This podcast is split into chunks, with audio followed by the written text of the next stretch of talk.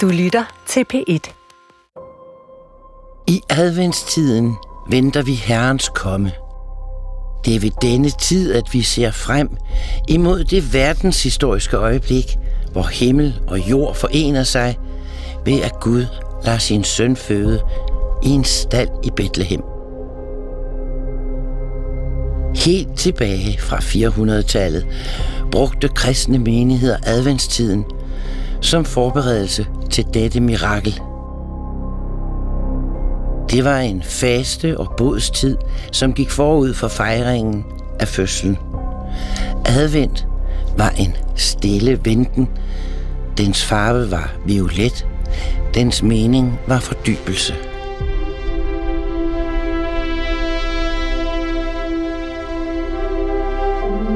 Senere begyndte man at fejre adventen herhjemme.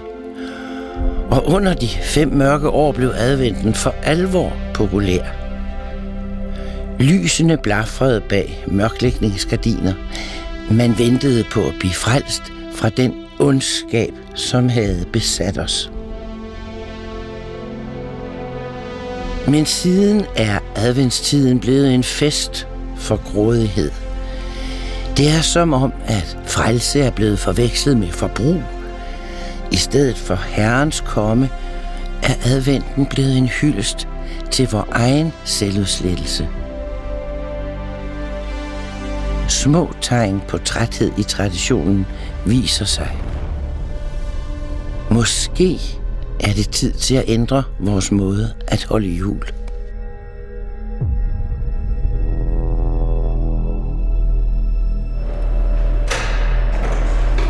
Så er tidsand taget til Folketinget, hvor øh, jeg sidder og venter på lederen for øh, Liberal Alliance, Alex Vanopslag.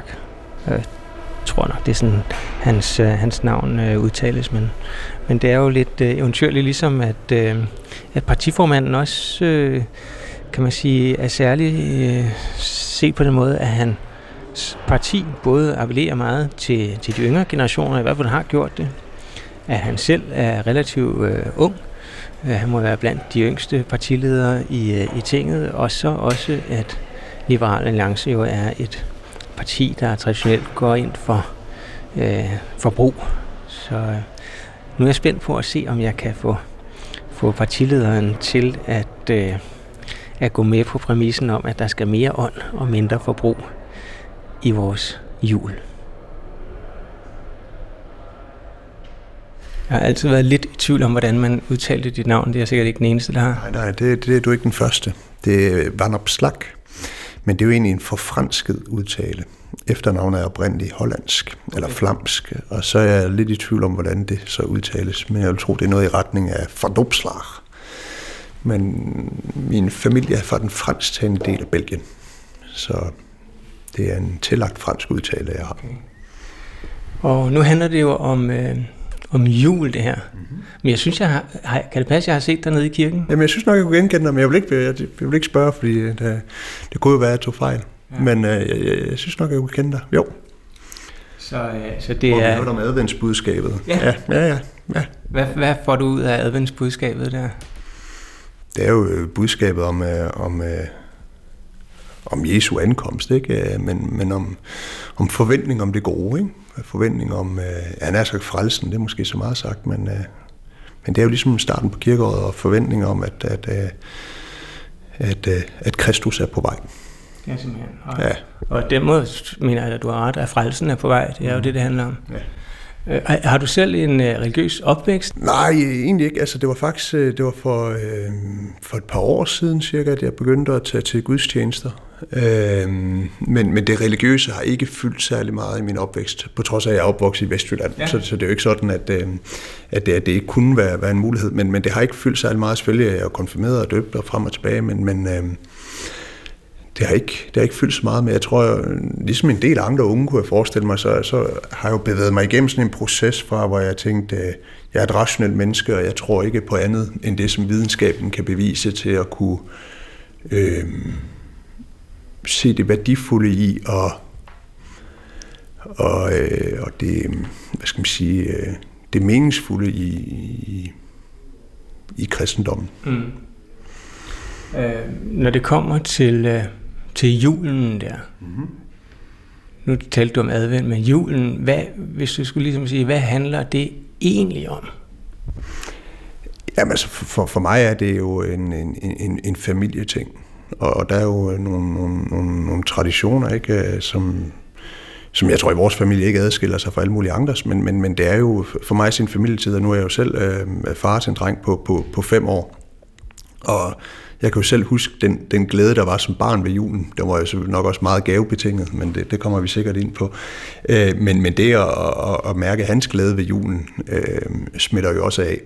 Så, så det gør jo, at julen bliver en, øh, en smule mere vigtig, når, når man øh, selv bliver, øh, bliver forældre.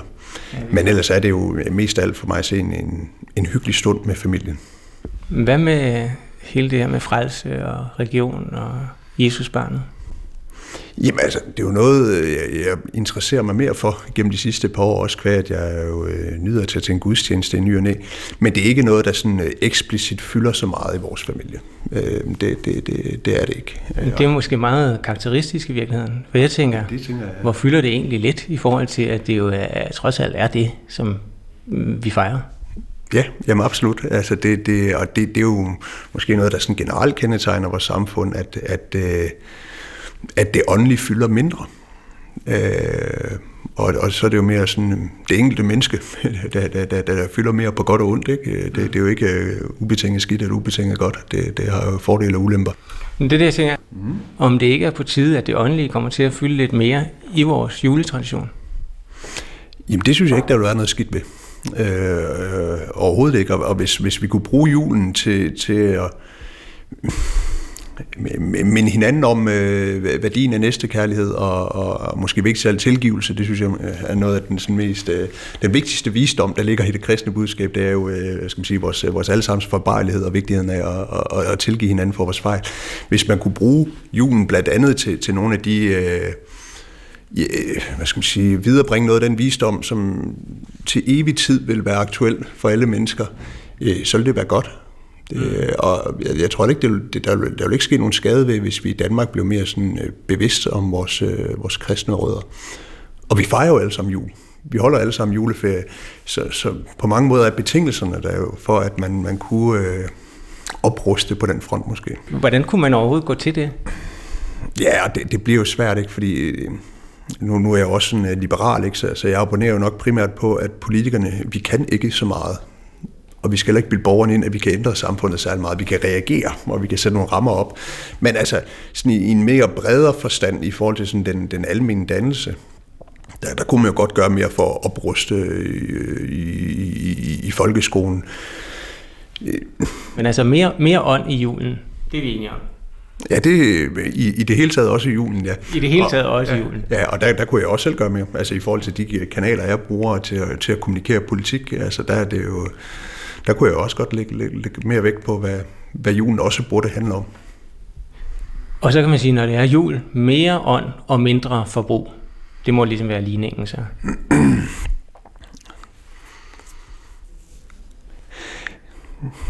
Det er i hvert fald ikke forbruget, der er det vigtigste, nej. Altså, øh, og, og det, jeg kan da sagtens gå med til, at øh, man kan sådan sige, der er en, måske en tendens til, at vi er mere fokuseret på forbruget, end, øh, en øh, samvær og nærværet med familien i julen, det, det, det, det kan sagtens være, men jeg har jo ikke sådan et, øh, et principielt problem med forbrug. øhm, og jeg mener heller ikke, at vi skal skamme os over, at vi, at vi køber gaver, og at øh, julen er dyr. Men, men det er klart, at hvis, hvis vi ender et sted, hvor vi alle sammen opfører som børn og kun går op i gaverne, ja, så, så bliver det jo lidt hult. Det er der, det er der ingen tvivl om. Men, men, øh, men jeg har ikke noget behov for at sige til folk, at de skal forbruge mindre. Men, men det ville da være godt, hvis de øh, hvis fokus også er på, på, på familien, og, og måske også i noget omfang øh, det, det, det, det mere åndelige, men, men der må man jo selvfølgelig også respektere, det der er nogen, der ikke øh, går op i. Du er jo formand for et liberalt parti, som mm. kan man sige går ind for forbrug, og du, det er også et parti, som appellerer til mange unge vælgere, i hvert fald har gjort. Mm. Så derfor er det jo, synes jeg, utrolig interessant, hvis hvis nu siger du godt nok, du vil ikke appellere til mindre forbrug, men måske alligevel, at man styrker det åndelige, og det må jo være på, næsten havde jeg nær sagt, må næsten være på bekostning af det, af det kommercielle? Altså, ellers kan jeg ikke se den regning, ligesom. Ja, men det ved jeg ikke om. Altså, det behøver jo ikke være hinandens modsætninger, at man, man øh, køber gaver. Øh, fordi det er jo primært det forbrug, der er i julen. Ikke? Altså, det gaver selvfølgelig også alt op til ikke? julekalender og hvad, og hvad ved jeg. Men det behøver jo ikke at stå i modsætning til, at man... Øh, øh, tager til nogle gudstjenester. Nu var vi jo begge to afsted i søndags. Altså, mm. Der var jo nogle, nogle flere mennesker, end der plejer at være. Det, det tror jeg skyldes, at det var øh, første søndag i, øh, ja. i advent. Øh, så, så de to ting behøver jo ikke at være hinandens modsætning. Og øh, jeg tror, man skal passe på med at dyrke sådan et eller andet øh, kunstigt øh, modsætningsforhold. Mm. Øh, fordi det åndeligt står svagt, behøver man jo ikke at svække det, det, det materielle. Men, men når man tænker på det sådan lidt, lidt større, mm. øh, nu er din, din, dit barn så kun fem år, sagde du, men altså, de der nye generationer, de vil se kritisk på os i forhold til, hvordan vi bruger af klodens ressourcer. Er der noget, der tyder på i hvert fald, ikke? Mm-hmm. Og der tænker jeg, altså den juletraditionen, netop en tradition, som ligesom dykker ned i følelseslaget. Mm-hmm. Øh, at, at den juletradition, vi har umiddelbart, eller når man ser nøgternt på det, virker meget lidt bæredygtig. Altså bare juletræet som et eksempel. Ja, i et eller andet omfang, ikke? Men, men altså, øh, jeg tror, at der, der, der, der er flere og flere, som ønsker sig øh, bæredygtige produkter. Mm. Og, og jeg, jeg tror, at der er langt flere gaver under juletræet i de her år end tidligere, som, som, som, som er bæredygtige. Mm. Øh, så, så, så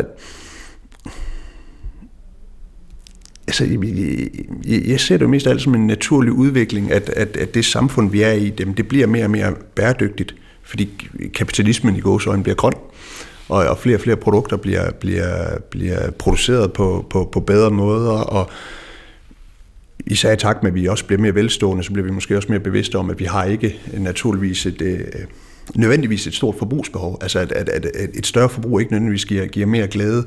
Men, men det, er jo, altså, det er jo noget, der kommer af, at vi er så, så, så, så velstående, og vi er så heldige, at vi kan træffe de privilegerede valg.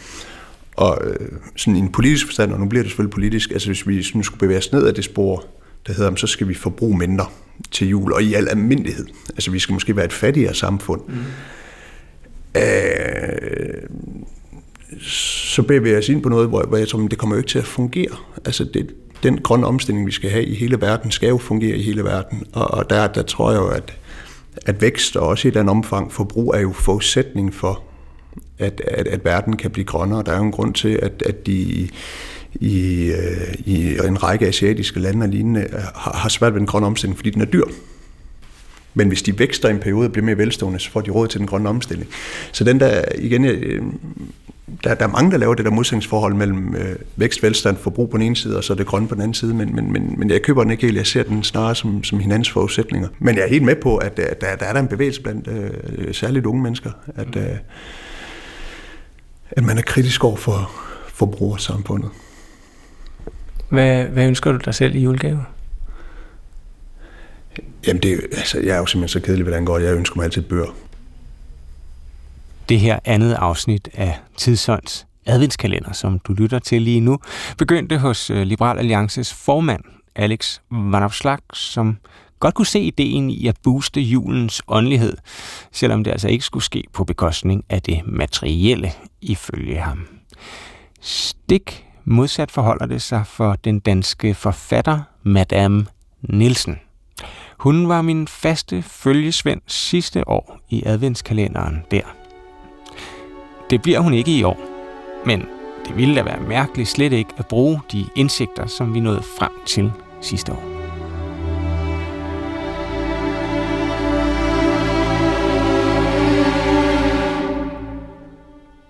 Kære madame, håber alt er vel hos dem. Vi var virkelig inde på noget sidste år med adventskvartetten Frelserens Komme – i år laver jeg en ny kalender og tænker, måske er det tid til at tage skridtet videre og blive mere aktivistisk. Hvad kan vi måtte udrette denne jul for at udruste verden mod truslen fra sig selv? Hvordan kan vi endnu en gang forsøge at komme frelseren i møde? Den afståelse af materielle goder, som var sidste års konklusion, kunne være et godt udgangspunkt for en sådan aktivisme. Men hvad skal det sige i praksis? Cher madame, Jeg håber, du igen i år vil være min vejleder og sende mig ud på opgaver. Din underlegne og dybt hengivende Tante Brun. Kære broder Brun, det er altid en senet dag, hvor man får inspirerende tegn fra dig.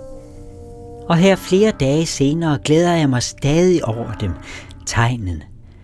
Og men jeg stadig ikke helt forstår dem. Og min rolle i dine planer eller auditioner. Du skriver, nu er det måske tid til at tage skridtet videre og blive mere aktivistisk. Hvad kan vi mon udrette denne jul for at udruste verden mod truslen fra sig selv? Hvordan skal vi endnu en gang forsøge at komme frelserne i møde? Og det lyder jo dejligt, men senere i brevet skriver du mig ud af det erklærede vi og beder mig give stafetten videre. Jamen, hvordan? Hvad er det mere specifikt, du ønsker af mig? Jeg vil meget gerne vejlede dig, men heller ikke det synes du at ønske, da jeg nu skal give en stafet videre. Men igen, jeg vil gerne gøre alt, hvad jeg måtte kunne gøre for at vejlede, betænke, tale frem, overveje og ikke mindst udføre i praksis.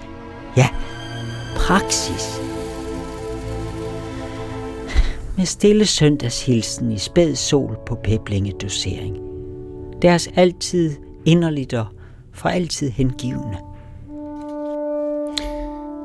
Kæreste søster, jeg forstår, at jeg slet ikke har været tydelig nok i min rækken ud til dem, og at de med god grund bliver i tvivl om mine planer og deres egen rolle i dem.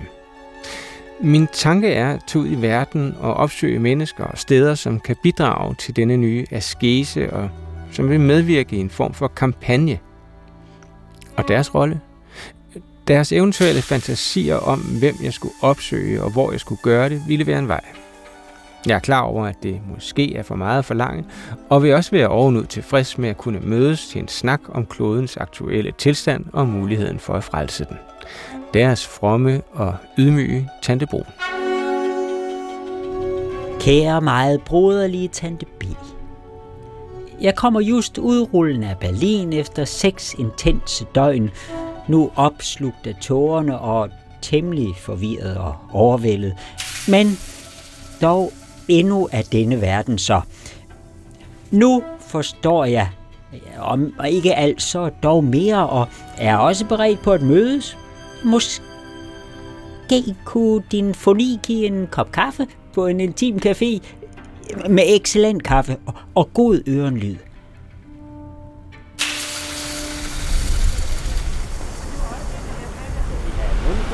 Nå ja, skal vi have mundbind på? Det tror jeg, vi skal. Ja jo, vi bliver taget imod. Men, men øh, var det, det var ikke noget med, at vi skulle rundt hænge og tale om noget, eller vi skal bare gå... Vi skal bare finde en kafeteria. Ej, men altså, vi kan da godt til, til Fordi, lige kigge, ja, fordi kigge vi lidt. hører, hvad det er, vi skal herinde. Jeg, jeg kørte forbi, og så, så så jeg det der hele Danmarks gavehus. Ja, Og så synes jeg, det var et, et sted, som man godt kunne tale om. Om gave... Det er jo, hvad hedder det, hvis du vil sige, gaven er jo et, Ja, et meget vigtigt, øh, i den sene Jacques Derridas filosofiske forfatterskab, så betyder selve gavegivningen jo meget. ja okay, den franske øh, filosof. Ja. Hvad, hvad, hvad er det i Derridas øh, tænkning? Hvad, Ja, det handler jo om, om øh, venskabet og gaven, og selve gaven som gestus, og dens etymologi og, og historie, og øh, mm. måden at give sig selv til en anden, til den, til den, til sin næste, den fremmede, Mm, især den næste som den fremmede, mm. og at give den noget af sig selv. Det er jo en smuk gestus, kan man sige. Ja, Ønsker du dig selv noget i julegave? nej, øhm, jeg har frabedt mig for julegave de sidste snart 30 år. På trods af det, Derrida. Jeg, jeg giver et par. Okay. Ja, jeg giver sådan lidt, men jeg vil ikke have nogen. Nej. Altså den eneste, den måde jeg giver på, i stedet for at give gaver, det er ved, ved at, at, at, at give mig selv i en vis forstand. Give mig hen. Ja. Øhm, optræde med, altså spille sange, skrive, Ja. skrive noget og give det, jeg laver til, til mennesker. Sådan noget her har jeg ikke været i i mange, mange år. Er det rigtigt? Jeg har været ude i Ja. andre udfoldninger af verden. Ja, det, det, det, altså du har jo næsten været i det modsatte, kan man sige, fordi du lever meget asketisk. Mm. Men altså, det, det er jo interessant, hvad om,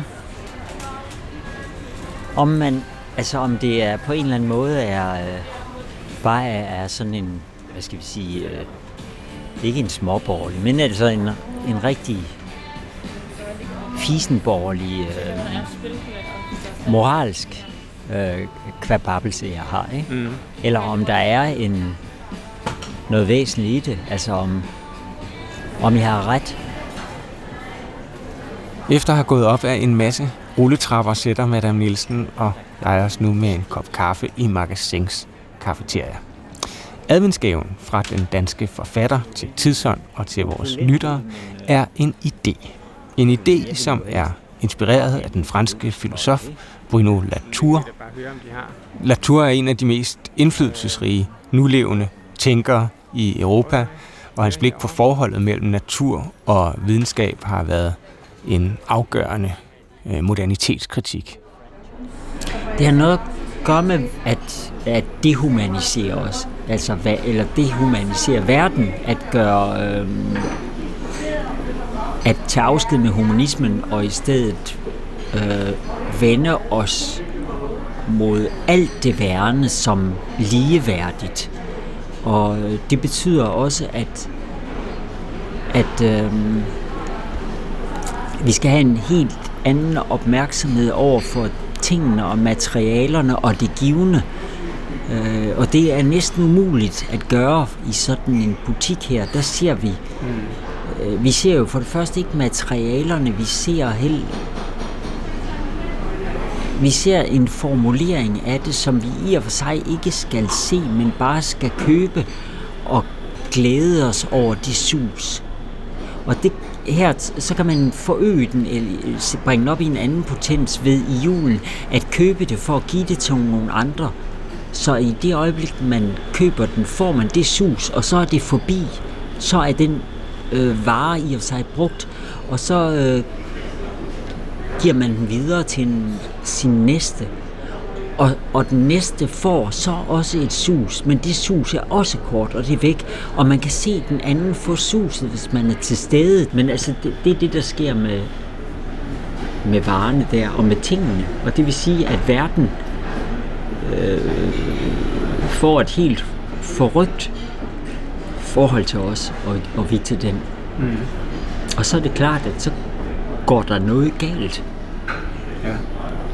Og det er den her katastrofe, som vi er i, og som alle godt ved, vi er i, og som helt åbenlyst praktisk taget ingen ændrer deres liv i forhold til.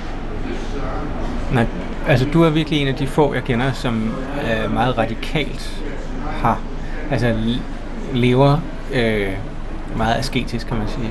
Og det er også det, som jeg synes altså, selvfølgelig var interessant at tale øh, med dig om, eller ligesom at trække på, den, på noget af den erfaring, du har fra det, fordi det øh, er noget af det, vi kan få brug for i en ny verden.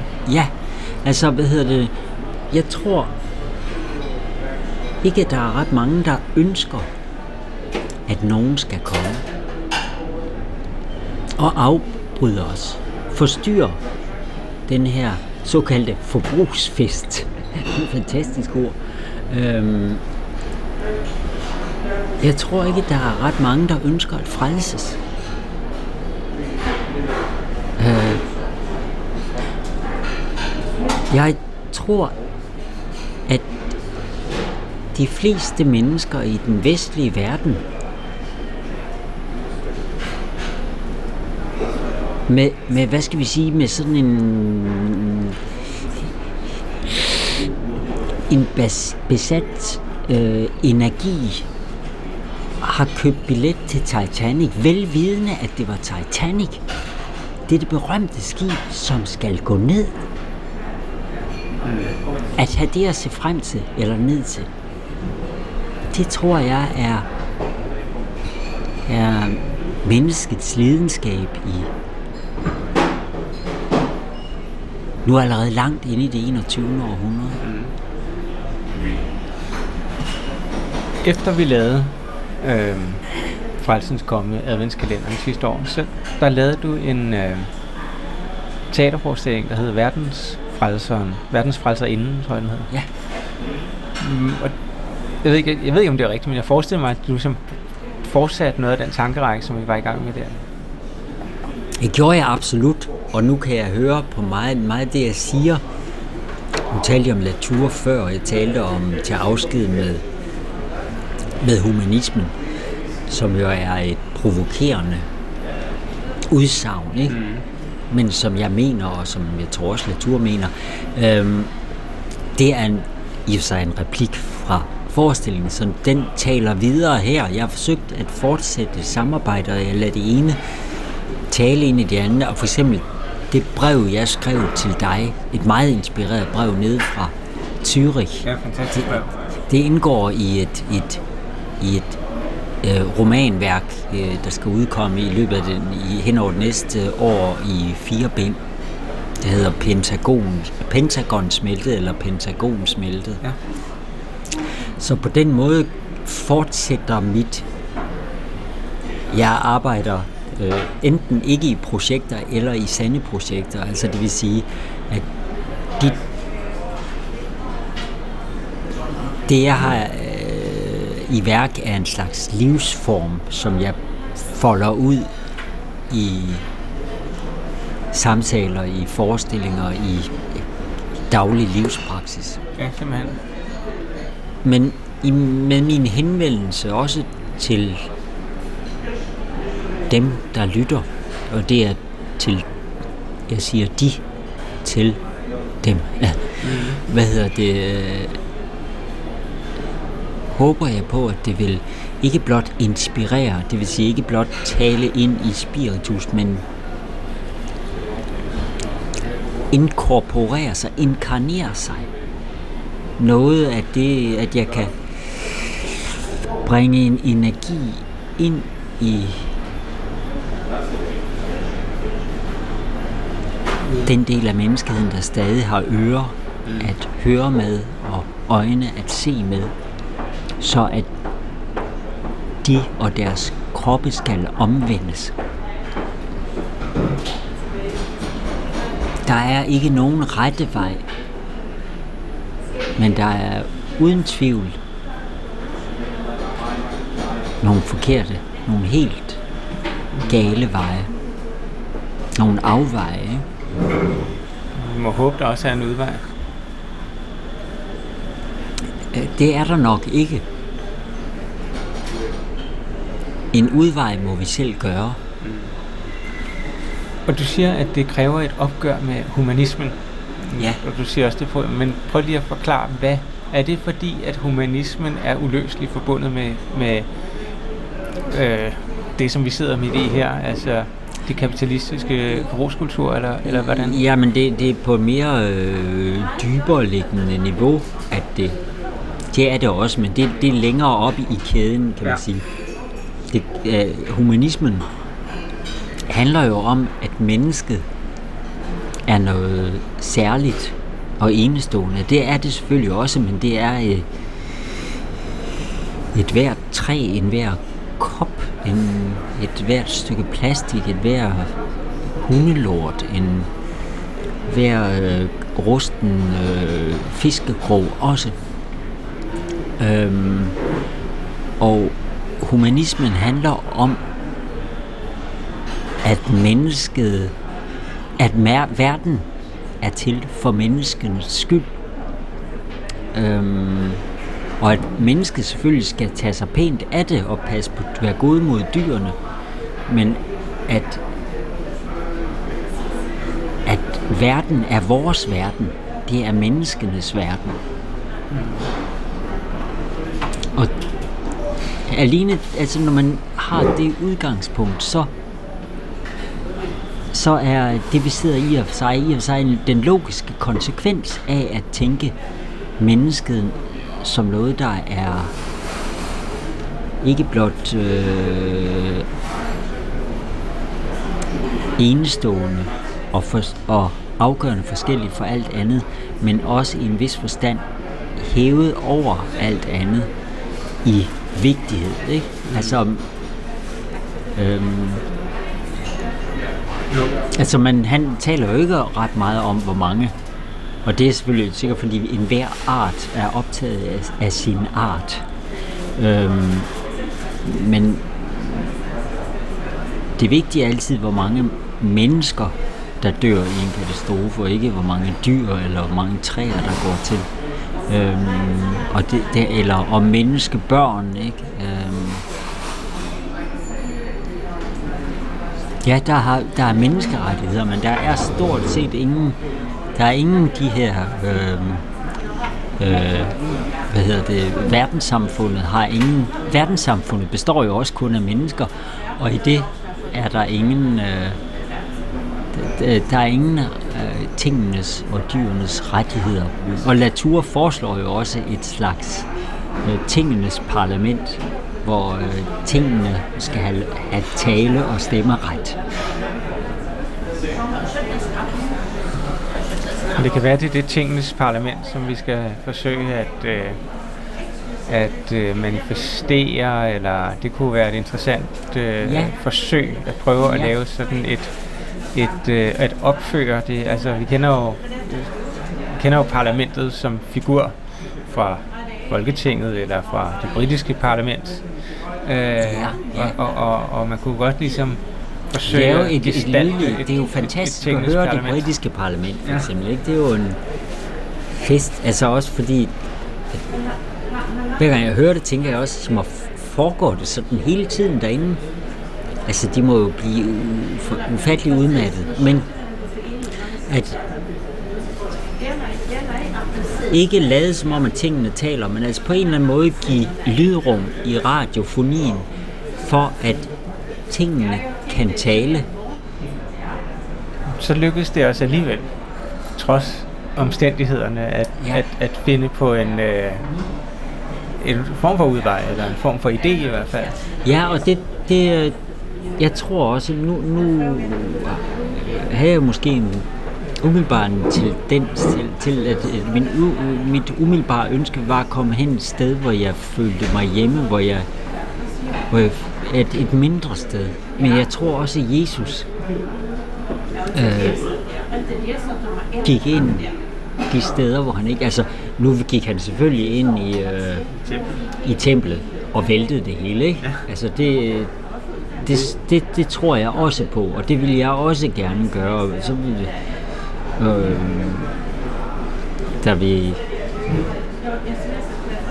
Jeg tror øh, øh, nu øh, var Jesus jo tidligt på den, og efter Jesus, der har man jo ansat en hel masse vagter, som gør, at det ikke mere er umuligt. Altså, en Jesus er alene den grund ikke mere mulig, fordi der er stramt bevogtet, sådan at at, øh, at et, altså, hvad hedder det, et, den største frygt for et sådan sted som her, øh, ejerne af, af, af magasin, det var, hvis Jesus skulle komme. Og jeg tror, at, at det tror jeg, vagterne dernede, de har fået at vide. Du må lade sådan noget, sådan noget ind, ikke? Øh, en fyr, barfod sikkert, sandaler måske, her om vinteren også, i en hvid, sikkert snavset kjortel. Du kan, du kan lugte ham. Sådan lidt fnurret skæg, der ikke bliver til noget. Ham, hvis I ser ham, så lukker I døren. Lige i masken på ham.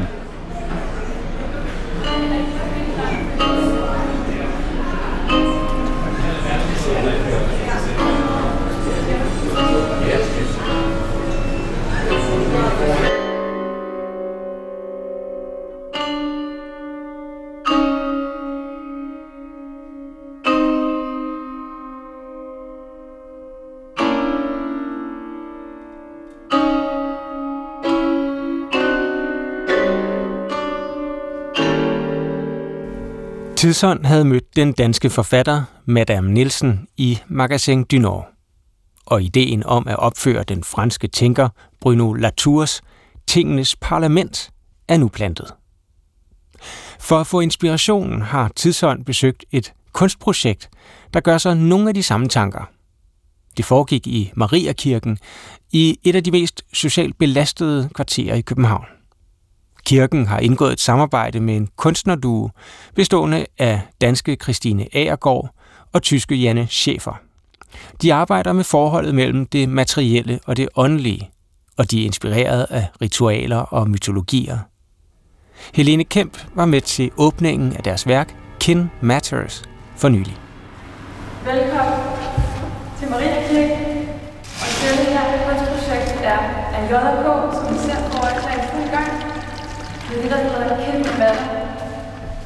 Det her er åbningsandagten, hvor vi kan læne os tilbage og mærke forbindelsen til naturen, til naturens materie. Der er Kin Matter titlen. Nu bliver der fordelt jord ud i folks hænder.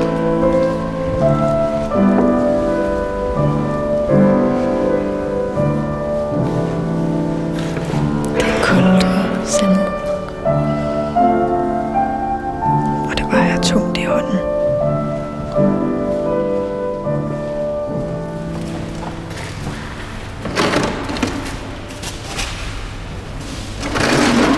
Det her, det er lyden af ler, sand og vand, der med en præsending bliver ældet sammen og trådt på med bare fødder.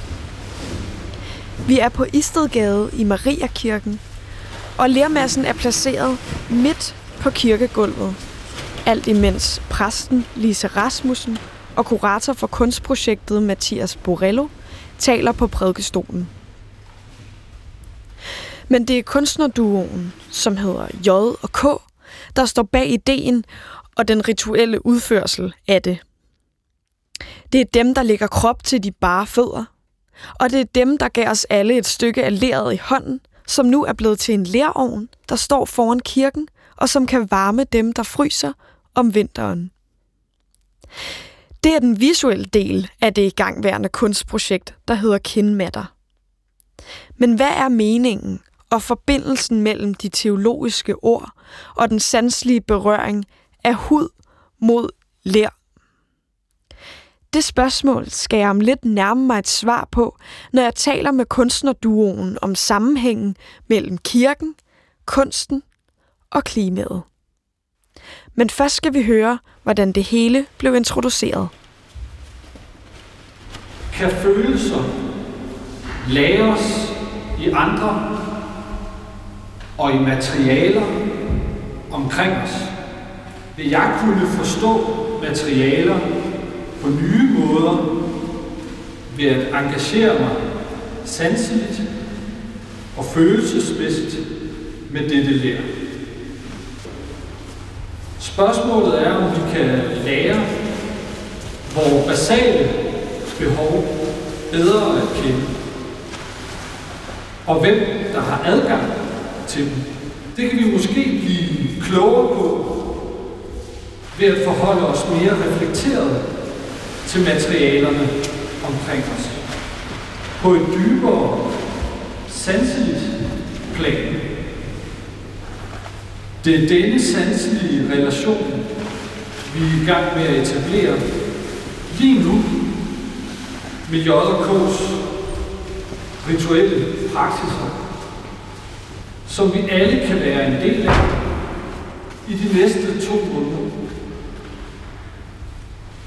Vi taler om klima, identitet og forsyningskrise, og disse kriser kræver særlige handlinger, særlig tænkning og et opgør med vanlig handling og tænkning.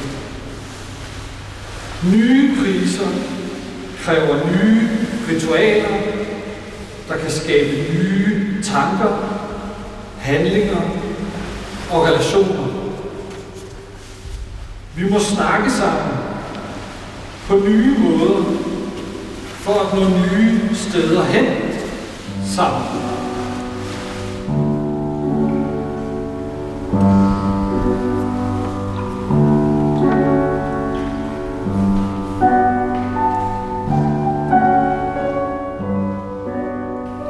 Nu har jeg jo været med til øh, andagten, vi lige har set derinde.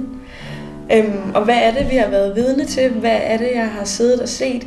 Jeg kan jo se, I er to kvinder, der sidder foran mig med hvide arbejdsdragter på.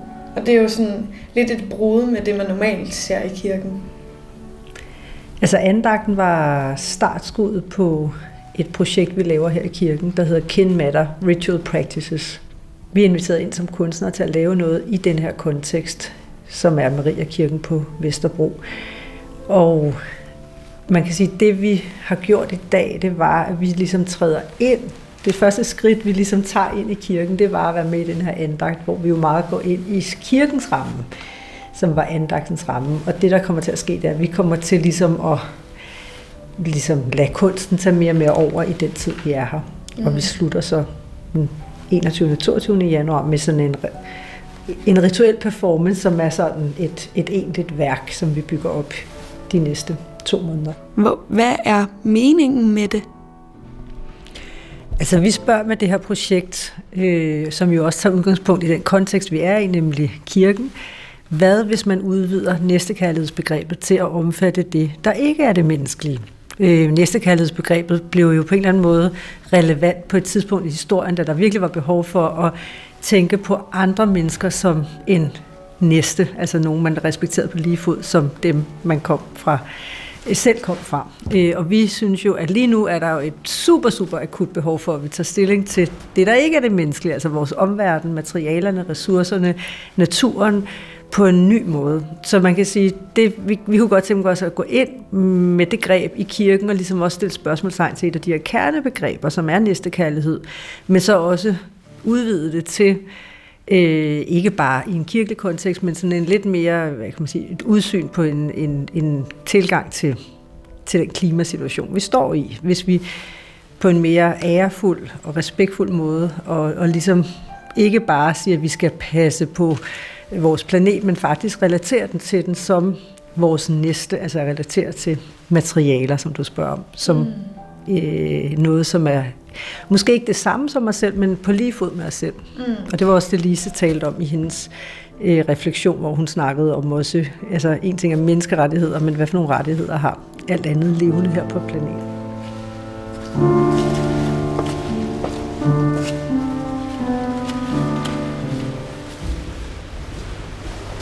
Der ligger et forbillede og en kald til selv at se og lytte til det, der måtte være udsat og give det en stemme. Vi må også derfor tale om naturens udsathed, naturens skrøbelighed og derfor også naturens værdighed. For når vi ud fra et kristent perspektiv taler om værdighed, trækkes der på begyndelsen, hvor det hele startede, på skabelsen, hvor begrebet om universel værdighed blev sat at vi alle er skabt i Guds billede betyder, at alle har en ukrænkelig værdighed. Og værdighed handler om retten til at indgå som en nødvendig del af fællesskabet. Menneskeværd er det vigtigste udgangspunkt for hensynet til den Hvordan ville vores samfund se ud, hvis vi ikke havde begrebet om en universel værdighed? Det spørgsmål stilles tit, når vi taler om menneskerettigheder. Men måske skal vi også til at tale om bevægelsens værd, nu vi er inde på hensynet. For i værdigheden ligger der en frihed, men også en forpligtelse. Og den forpligtelse bliver vi som regel opmærksomme på, når vi føler os forbundet. Det kan være en religiøs erfaring, når vi erkender nærværet, der forbinder os med alt andet. Alt levende har Guds livsånd i sig selv, ligesom vejret vi har foran. Hvad er det, den kirkelige kontekst kan? Hvad kan kirkerummet for jeres kunstværk, som måske ikke et hvilket som helst andet rum ville kunne? Der, der er to ting, som er vigtige. En ting er, at at den hele hierarki, som vi har bygget op som mennesker, hvor vi står i en normale forståelse står vi om på, eller over naturen. Vi er toppen af hierarkien, og det har noget med kristendom at gøre. Så det kommer fra en kristen i verdens forståelse. og vi, har, vi er ikke kristelige, vi er ikke øh, kirkefolk overhovedet, men vi synes bare, det er spændende at, at arbejde med, øhm, med ritualer og med spirituelle prakser, og hvis kirken er åben og bare sådan inkluderer noget, som vi gør, synes vi, er det virkelig fedt, at de er åben for det.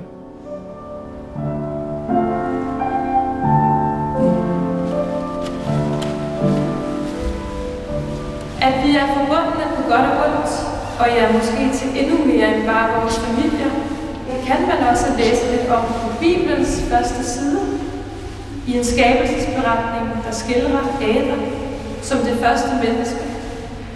Gud former Adam ud af lær, og så puster han livsånde ind i Adam. Det hebraiske ord for livsånde er rod. Det er en rod, man ligesom bygger en masse ord ud af, som så både kan komme til at betyde luft, vind, ånde, at trække vejret, og det kan betyde ordet, selve ordet ånd. Og nu siger du spirituelle praksiser. Hvad betyder åndelighed for spørgsmålet om, øh, at vi skal redde klimaet og forsyningskrisen? Altså vi mener jo, og det er jo også lidt apropos ritualet, at hvis en ting er, at du kan tænke meget abstrakt på en eller anden øh, procent, hvor meget noget må stige, eller nogle grader, eller så videre. Ikke? Det er meget, meget, meget abstrakt, og det er meget svært at forholde sig til måske i mit liv. Men hvis vi ikke bare tænker, hvordan skal tingene være, men hvis vi også gennem vores praksis, og det er derfor, vi også gerne vil arbejde sandsligt med de her materialer, så der er ligesom en forbindelse mellem der er en eller anden diskurs, en tankegang, en teori, og så er der nogle sanselige praksiser. Hvordan er det, vi ligesom, som vi også gjorde i andagten i dag, vi lavede den der meditation med læret. Øhm, men også ud over det, hvis man så bruger det rituelle, hvor du rent faktisk kan transformere nogle vaner ved at instituere nogle nye måder at handle på eller tænke på. Der er ritualet ligesom den der transformationsmotor. Øhm, så der vil jeg sige, at det spirituelle, om man så må sige, eller det at Måske kan man også bare sige, at det måske handler også om ontologi, det der med, hvordan forstår vi os selv i verden, hvad er vores, hvad er vores væren i verden? Altså det måske, altså, og så kan man så, hvor spirituelt man nu er, så kan man måske også tænke, det gør jeg måske personligt, eller vi gør i hvert fald, tænker, jamen hvad er ånd? Er vi adskilt fra materien? Nej, vi er alt sammen ånd måske i virkeligheden. Ikke? Så på den måde er der jo en spiritualitet i vores tilgang til det, men jeg tænker i sådan klimaøje med, der tror jeg det der med, at hvis du virkelig skal kunne gøre en forskel, så skal man jo omkalfatre hele vores måde at være på i verden, ikke kun i kraft af en eller anden øh, Spare noget CO2, eller det kan selvfølgelig hjælpe, men det er ikke nok. Det skal være en, med en dybere transformation end os alle sammen, og det, det er på alle niveauer. Det kan ikke bare være sådan bare rent pragmatisk. Det er ikke nok. Det skal være virkelig altså en, en ægte transformation. Og jeg tror, der skal man kigge på andre ting, end bare de der ja, rent praktiske ting. Der, der behøver vi virkelig en sådan paradigm shift. Og der tror jeg, der kan spiritualitet gøre noget, for man kommer sådan, man åbner sig lidt mere op til, til verden.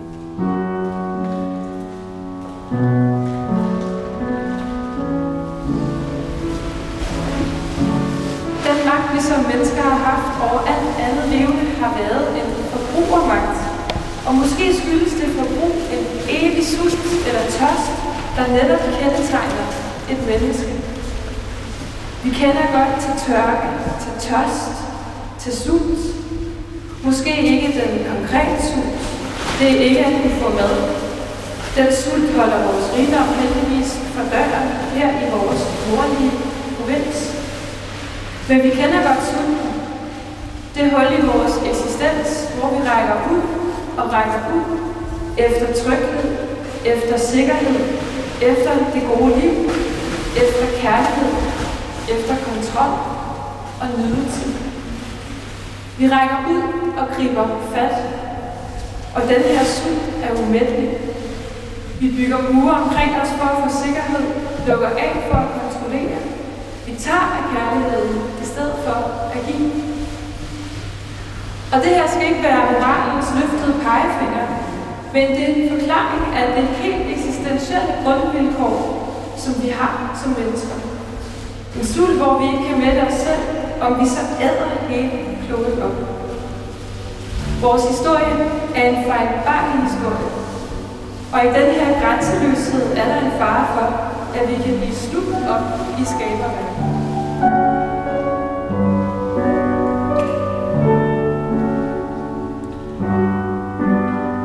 Kan man godt tale om en frelse i det her, at vi skal frelses fra mm, vores egen kultur og vaner? Jeg synes jo, frelse er et, et, det er nok et begreb, jeg måske ikke forbinder mig så meget til, eller det er i hvert fald noget, der klinger af, at jeg ved, hvad der er godt for nogle andre. Altså, der er en bestemt opskrift på, hvad der er det rigtige. Altså, det er måske sådan, jeg forbinder ordet frelse, øh, for hvem definerer, hvad det er. Øh, Øhm, men der er jo noget, der man kan sige, som er en aflæringsmanøvre. Altså noget med, som Janne var inde på, jamen altså, det som adskiller os, altså det som i hvert fald i den vestlige kulturkreds jo gør, at vi langt hen ad vejen er adskilte fra naturen, er jo også noget, der sådan er begrebsligt gjort gennem kristendommen. Og der er jo måske nogle aflæringsmanøvrer, eller nogle genlæringsmanøvrer, øh, som skal til. Og det ved jeg ikke, om man kan sige handler om frelse. Jeg synes måske, øh, øh, der, det er lidt problematisk det ord, fordi der også ligger sådan en eller anden form for, ja, der er jo en, en hvad kan man sige, en, ja, der er i hvert fald en, en bevidst om, at nogen frelser nogle andre, ikke? På den måde er der en eller anden form for, eller det tænker jeg i hvert fald. Men altså, grundlæggende er julen jo en tradition, der er overtaget fra en hedensk praksis, der fejrer lyset i mørkets tid. Ikke? Øh, så på den måde har jeg det rigtig godt med julen. Øh, og jeg synes, det er vildt vigtigt, at man har de der årlige ritualer, hvor man altså netop lysene og træet og alt det der, der knytter sig, julen knytter sig jo også meget til naturen, og der er jo også nogle julesange, der netop siger, jamen vi, vi hilser træerne og naturen og alt det der, øh, og, og tænker på det. Så det har jeg, den praksis, synes jeg er virkelig smuk. Øh, ja, og så, så har vi faktisk været meget inspireret af, af det der med, med, med det spæde og moderen og så videre. Vi kunne godt tænke os at have nogle øh, ammende kvinder øh, med i en af vores øh, ritualer. Altså det der med at give mælk og det der med at drage omsorg, det der helt basale behov for omsorg, fordi vi er jo meget optaget af de helt basale behov, som knytter os sammen som mennesker. Og hele det, der er mytologien omkring Jesus øh, jo vildt smuk i forhold til det der sådan spæde øh, barn, som skal have omsorg, øh, og den måde, vi nærer omsorg for hinanden, eller hvordan vi bør nære omsorg for hinanden. Så de ting, dem, der er så nogle ting, som jeg virkelig synes er vigtige omkring julen. Mm. Ja. Det lyder som en rigtig god idé at få nogle øh, mødre ind. Det er jo også noget, der bliver talt rigtig meget om, og som er oppe i tiden, og som jeg tror øh, rammer en masse kvinder derude, der synes, det er nødvendigt at tale om. Men øh, jeg vil bare sige tak. Øhm, ja. Tak. Så, fordi du Tak. tak. Helene Kemp havde været med til åbningen af kunstværket Ken Matters i Mariakirken i København. Tidsånd slutter i dag med en hyldest til den danske digter Ole Sarvi, der netop nu vil være blevet 100 år. Lytter man til Sarvi i dag, træder der en kritik af den moderne verden frem, som virker helt aktuel, som taler ind i noget af det, som også adventskalenderen her handler om. Digtet, som vi nu skal høre, Armageddon, er fra Sarvis debut fra 43 Grønne Digte. Det er selvfølgelig inspireret af krigens gro, men det er også udtryk for en mere fundamental bekymring for den teknologiske verden og den instrumentelle levevis, Sarvi så som dens resultat. Armageddon. Nu mumler hele kloden af knitrende klinger og skæbne urets viser så sært, uroligt svinger. Et sted på hvide sletter, et sted I ikke vidste, der ruller nu det store, det største slag og sidste. Og manden og hans kvinde er styrtet ud af vrimlen og falder nu i rummet mod døden og mod himlen. Til dette er det sidste, det aller sidste skete, så frygt for slagets lykke, og gør jeg ikke se det.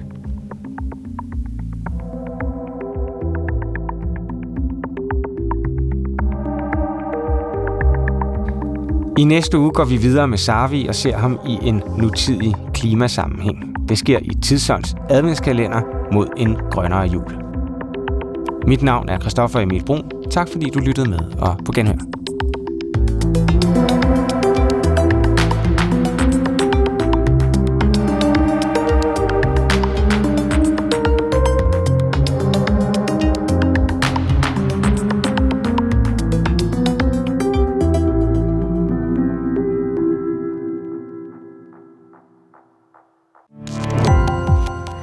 Gå på opdagelse i alle DR's podcast og radioprogrammer. I appen DR Lyd.